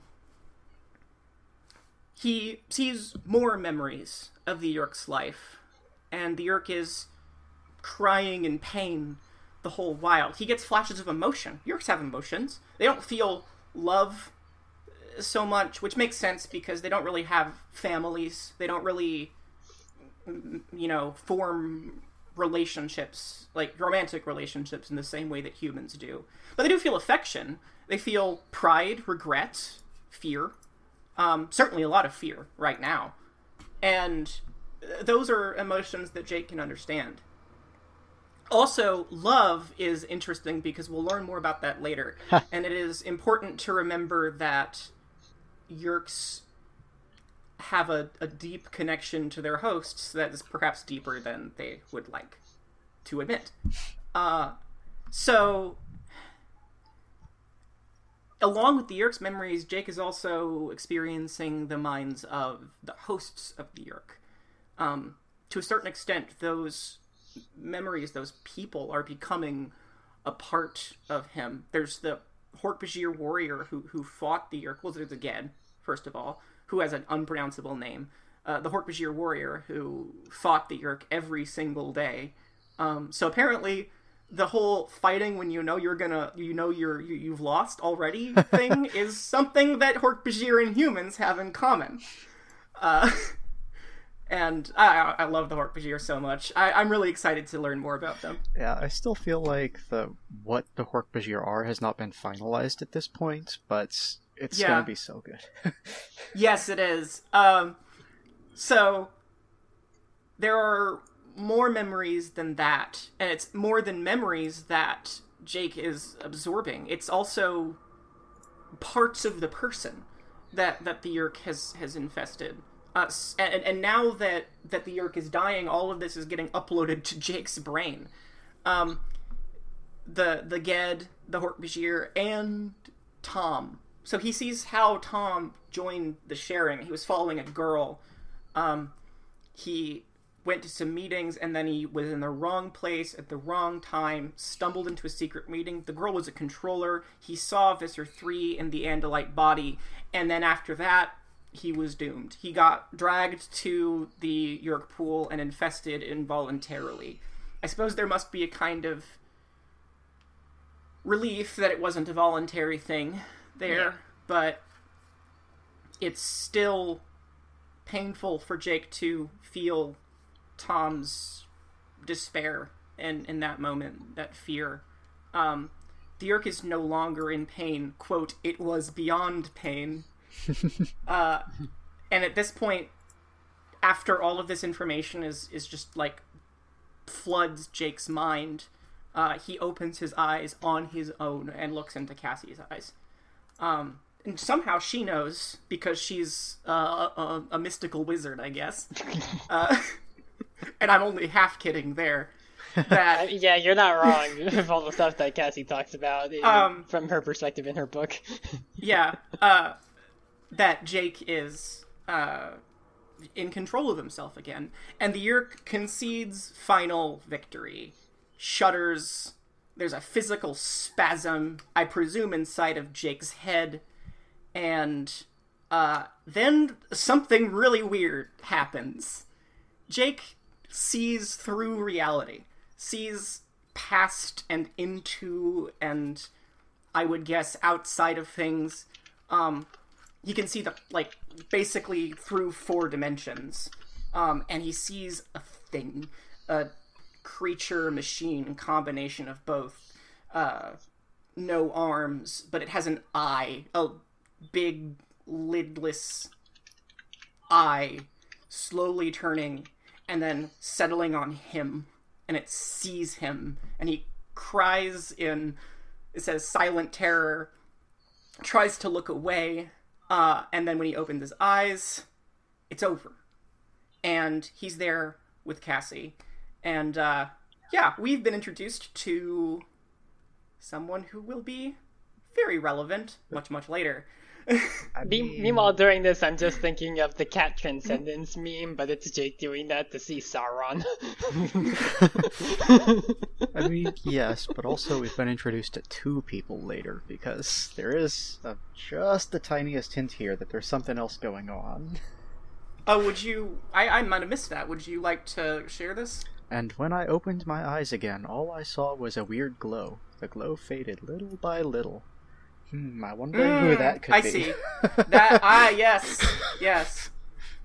So I don't know if I'm Uh, supposed to know what this is or not yet. you are definitely not supposed to know what you're this is definitely yet. not.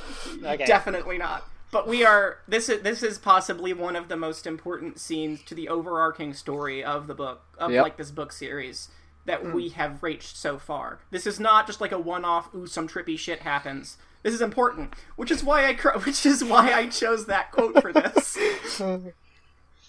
uh, and why I wanted it to be so like out out of out of the ordinary. I've called chapter twenty five consolation. Um, Jake is home, and his parents are worried about him. because he's been really weird recently. You see, he's been eating like he's trying like like crazy. He's been playing with his words, uh, and somehow the yeerk that is now in Tom's head didn't realize anything. Like didn't pursue this. Didn't try to follow up on this strange behavior, or maybe. Uh, I, I guess they just all assumed he'd gone crazy. Uh, but he'd been eating like crazy. He'd been um uh he'd been playing with his his word because he was Ax. Uh, and uh, there there's a quote here where where Jake thinks to himself uh, after uh um Tom m- mentions how weird he was acting. Oh, and were you suspicious, Yeerk? Well, I'd hope so. I'd hope he would be. Max just in the corner, crouched over, going, "What's Tato's precious?" And then everyone acting Yeah, like exact- that's yeah, just yeah. totally normal. Potatoes. yeah. Potatoes. them, stick them in a stew. God, I I, I Um, love that fucking silly like video that's basically just like the potatoes thing as like a song in a sense. potatoes, potatoes, potatoes, or whatever it was. Uh, he, he can't sleep very well that night. He has this dream again. Um, the the you know the tiger and Tom. Um, there's a report on the hospital. Uh, there was no explanation for why the hospital was closed down, but it was, and of course, Jake realizes it's because the Yeerks knew their cover was blown.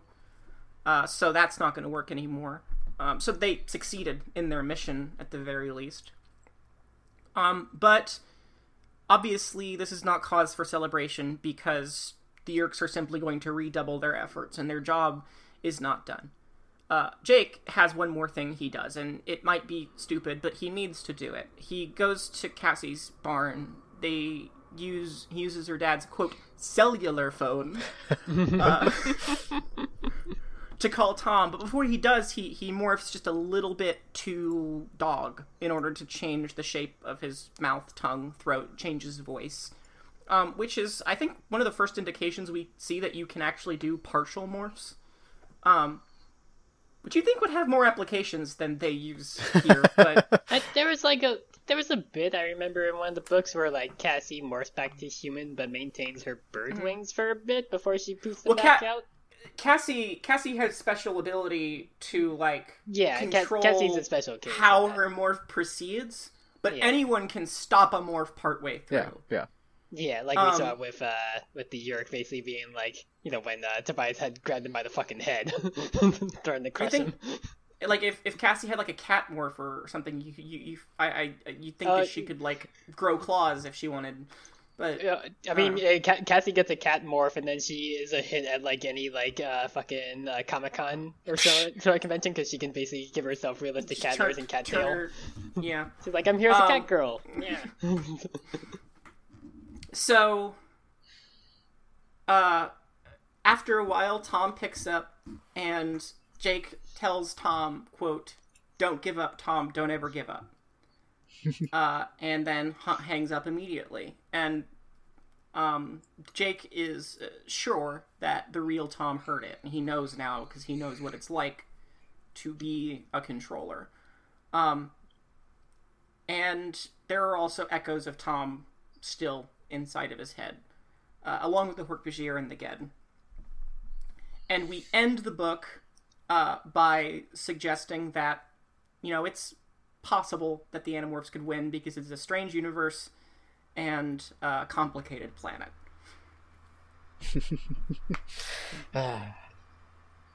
The capture. The capture. And I gotta say, this is a great book. I mean, love it. it's it's yeah, it, it's super good, and it, it it really starts to get us into uh some. It's like the the first hints of parts of this series that I'm very excited to get to, but that we won't really. Really, even completely explore until the very end.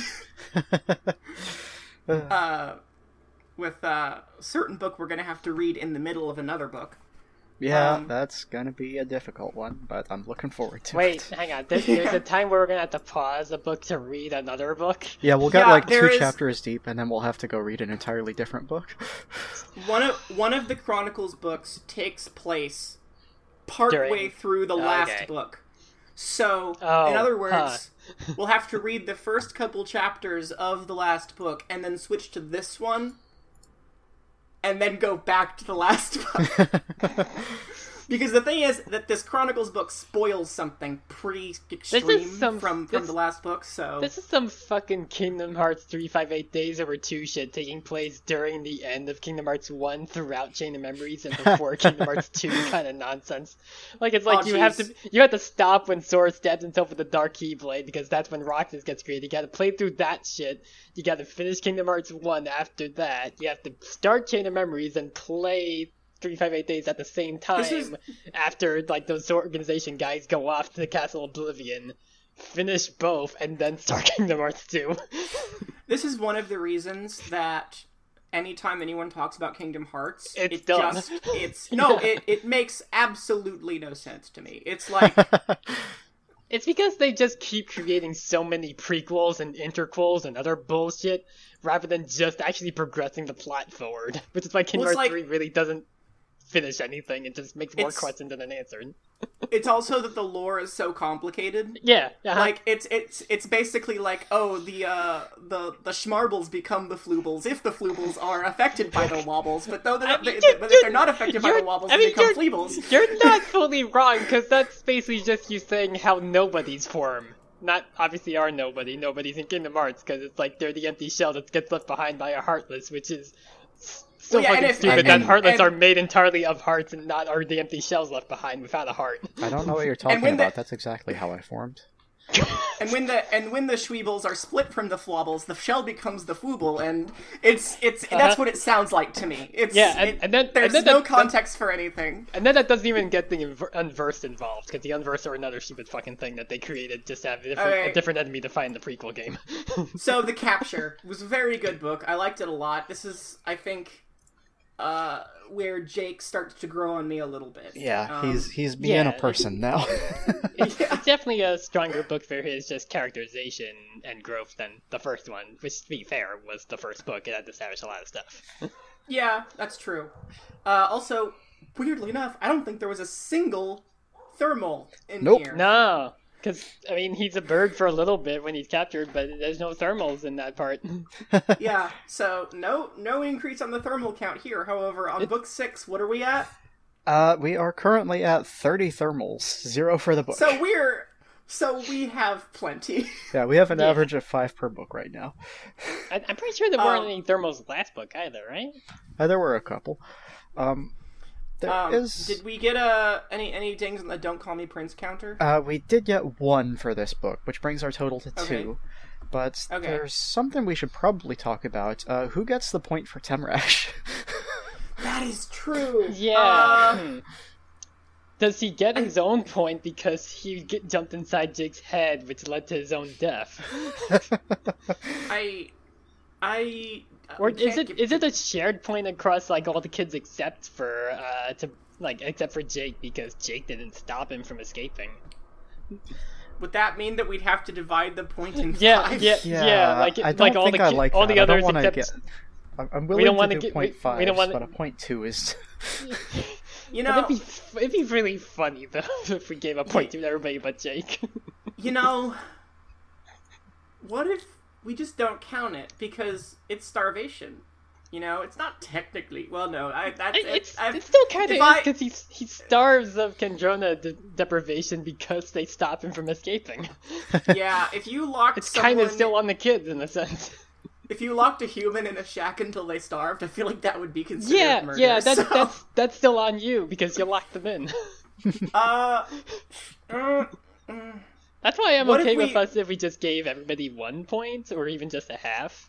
But it'd be very funny if we gave them point two, except Jake. I think I think I think half is is the best option. Uh, but what if we gave them point two and then rounded down to zero?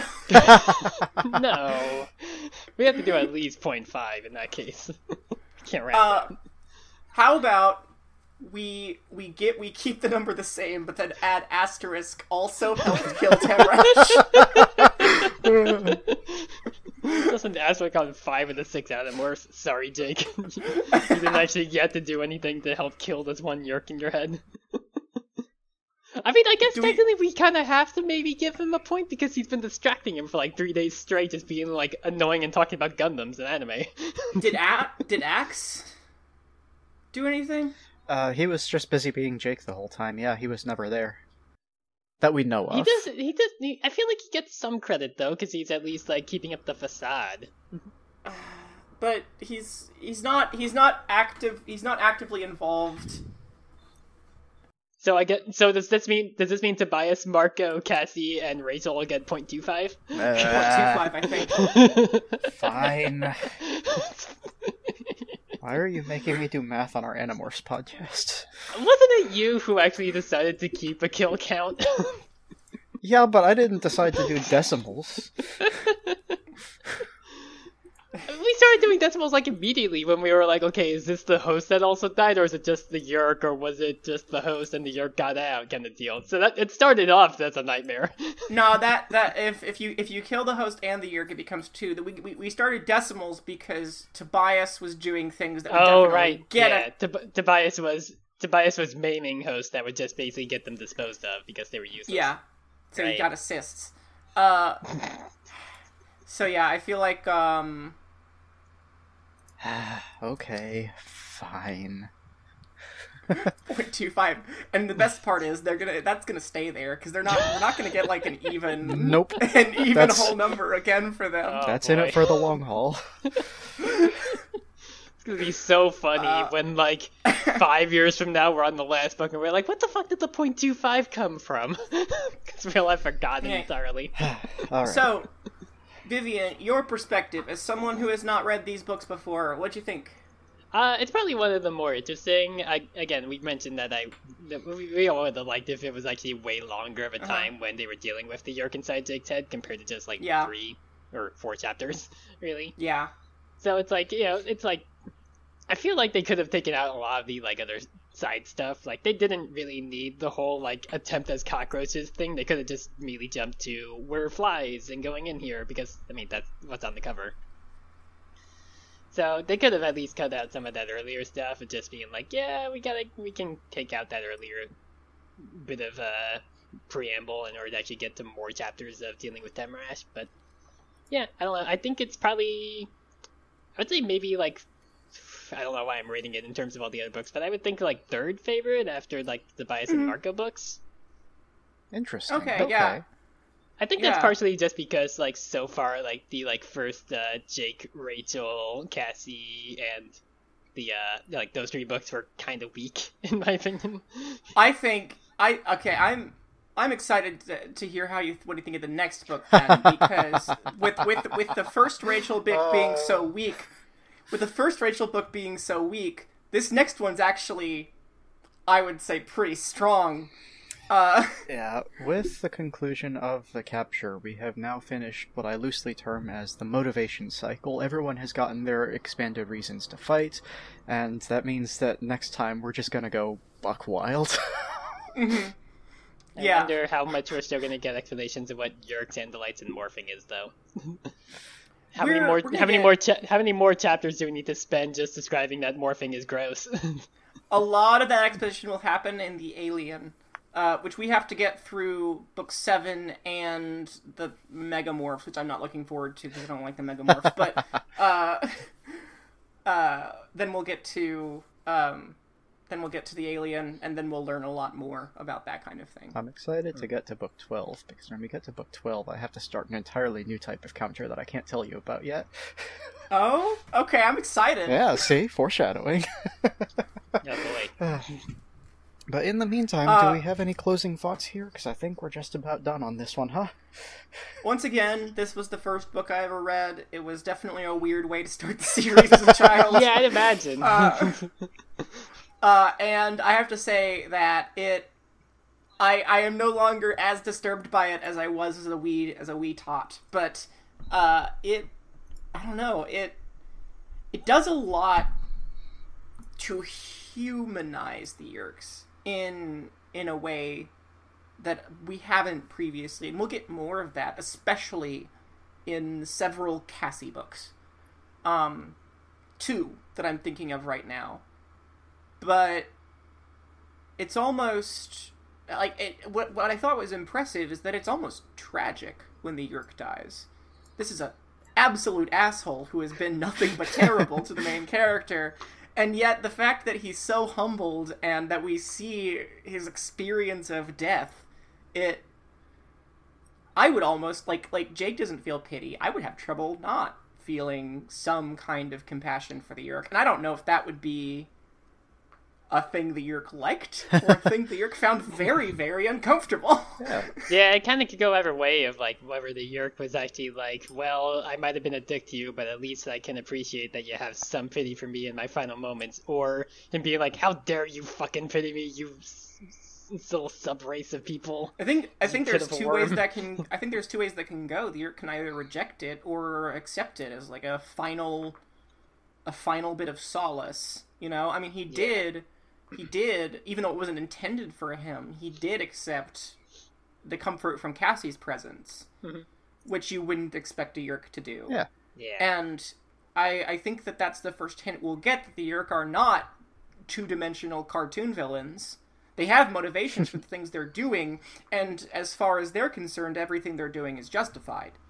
Um, so we'll learn more about their philosophy and their their whole history and sort of the the tragic nature of the Yeerk condition. Yeah, for sure. Um, but we'll uh, that's that's that's that's for later. That that's I think Cassie's the best one at getting us there because she's the one who is most likely to be compassionate toward someone who's trying to enslave her. uh, Which is know, kind of a weird it's- sentence to say, even if it makes sense. it it is though, isn't it? It's Yeah. It it it, it, fe- it feels bad, especially especially because Cassie's not exactly white. like, like, Uh, yeah, like, but- yeah, Cassie being like, "Darn, if only they weren't trying to enslave us, I could actually feel a bit of pity for them." Hmm. yeah, well, that's the kind of person Cassie is, and you know Yeah. what? That's good on that's good on Cassie. A Yeah, lot it- of people wouldn't be able to. It's like again, like a bit of an inverse of like Grace, one of the main black characters in Infinity Train, s- literally Mm-hmm. saying the phrase "one of the good ones," and it's like Well, it- Jesus Christ. Well, I mean, it's. she'll still tear a motherfucker's throat out with I- a wolf yeah, I teeth. Uh, and she does that, and she has done that so far, even in the even in the books we've read. But the thing is that she's not she's not willing to completely abandon her compassion for any being. Yeah. Um, and and we'll learn more about that later, which is why Cassie is one of my favorite characters. uh, didn't used to be when I was a kid, but now as an adult, with where I am now, um, I just I just really appreciate her. She keep an eye out for Cassie to Butterfly because that that book that book is is just it's just You- uh, it's one of my favorites. keep bringing up some like stuff where it's like, oh, the book where they turn the starfish, and now the book where they turn the butterflies are the most fucked books, and it's like, how the fuck is that possible? Cat, Cassie to Butterfly isn't. I don't forget what the name of the book is or what number it is. I believe keep that's number 18, but I don't recall the name. It's not fucked. It's It's wild. but it's, it's wild, and and it it's it's it's the book I think that we really okay, no, start to eight- step into. 18 has Ax on the cover. It's a mosquito. Ah. Like so far, so far we've learned what the Yeerks are. Uh, here in this book, we've learned a little bit about who the Yeerks are, but in that book, we'll learn a whole lot more about who the Yeerks are, and I appreciate that because in a lot of kids series, the the villains would be written for this age group. yeah. The villains would be kind of two dimensional, um, and in here they're not. And Yeah. and they, they first appear that way, but you know we're seeing Yeah. them from the perspective of, of, of the people that they're fighting. So Yeah. they Yeah. everyone's got their own story. Everyone's the hero of their own story. Also, also Um, you were close. Uh, Cassie the Butterfly is book 19. Ah. Here, just went off. Well, At least I I'm assuming the one that's with her on the good- cover turning into Yeah, a butterfly. yeah, that's the be that one. Well, Okay. we'll get there. We have we have uh, Yeah, we'll get there in like a Oh, year. shit. well we also we see we have we have a Megamorphs in the way, and then we also have Andalite Chronicles. We actually have Mhm. two Megamorphs before we get to that, so. yeah, Oh yeah. jeez. Because Megamorphs 2 is 18 and a half. Yep. We have Andalite's Gift, and then we have uh, Andalite Chronicles, and then we have In the, time, of the dinosaurs. Which, Yeah. huh? Listen, These dinosaurs, or uh, are they going to Earth way in the past? listen, don't worry about it. Um, I I'm, guess. I'm worrying. I'm worrying about it because it has dinosaurs in it. I want to see a person morph into a dinosaur now. Listen, don't worry about it. Um, I'm gonna. I think my biggest note on this book, as much as I love the way it is portrayed, Jake is definitely going to be different from here on out in that he's not the same sort of bland white bread guy that he's always been. But I feel like if I were writing this series, I would want to lean a lot more into the the he now carries the memories and personalities of all these things within him, and that's my biggest complaint. And I realize it's maybe foreshadowy a little bit, but he doesn't. He's Mhm. still Jake. He's just a different Jake. He's not all of these things together, which I think would be a very interesting way to go with him. Would be to start him as the normal guy and make him more weird and alien overall, but. Yeah, like, I guess so. Kind, Uh, kind of like a little bit like how Tobias immediately went from like regular dude who gets bullied to is a bird now and also a fucking badass who murders everybody and that gets in his way kind I- of deal. I, f- I feel like what Jake what Jake gets here is more the impressions and some of the memories of these hosts Hmm. and and of the Yeerk. If if he got all of the information that they had, Well, yeah, that would had be like too their much. personalities in him, then then there would be well, we wouldn't really well the entire plot of the Alien wouldn't really Yeah. you know uh mean anything because immediately Jake would would learn some spoilers. Yeah, I mean, I Uh, don't. I don't want him to. I'm not saying that he should know everything they know, but having memories from someone, anyone, really influences the way you are, the way you act. Your memories are yourself, so, like, Mhm. the fact that he has these, even just bits and pieces, really, I think, should affect him in interesting ways, and I just feel like that doesn't get pushed out enough. Yeah, that's true. I, I, I can see that. Like, I don't want him to know where Um, the secret base is because he accidentally yeerked a guy, but. Yeah, uh, or, or we we could we could also learn who Zero is like several books early. yeah, that'd be helpful for my purposes. Uh, see, the, the the trouble is that you're not gonna know enough about Zero anytime soon. You'll I would know Zero more is. than I do now, at the least. Yeah, which is okay. still nothing besides your claims that he did nothing wrong. Well, there's no guarantee. Um, there's no guarantee that after book eight, the alien, you will necessarily agree with our claim.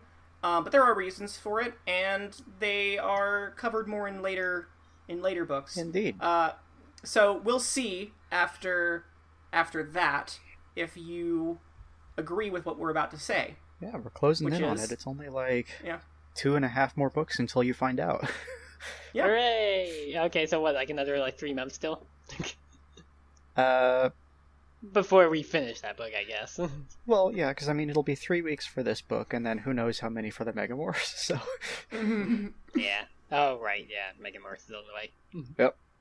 So I think that'll probably uh, cover us for today. But until next time, remember, Zero did nothing wrong. Definitely for sure. yep, absolutely nothing wrong. Zero did nothing wrong. I, I still maintain a bit of skepticism, especially since you're having to insist it, but I guess for the moment I still have to agree that Zero did nothing wrong. Look, it's it's You it- can't put in a maniacal laugh right after I say that and expect me to believe what I said. Some people will say that he did stuff wrong, but if you look at the situation and the way events played out, he did nothing wrong. Goodbye.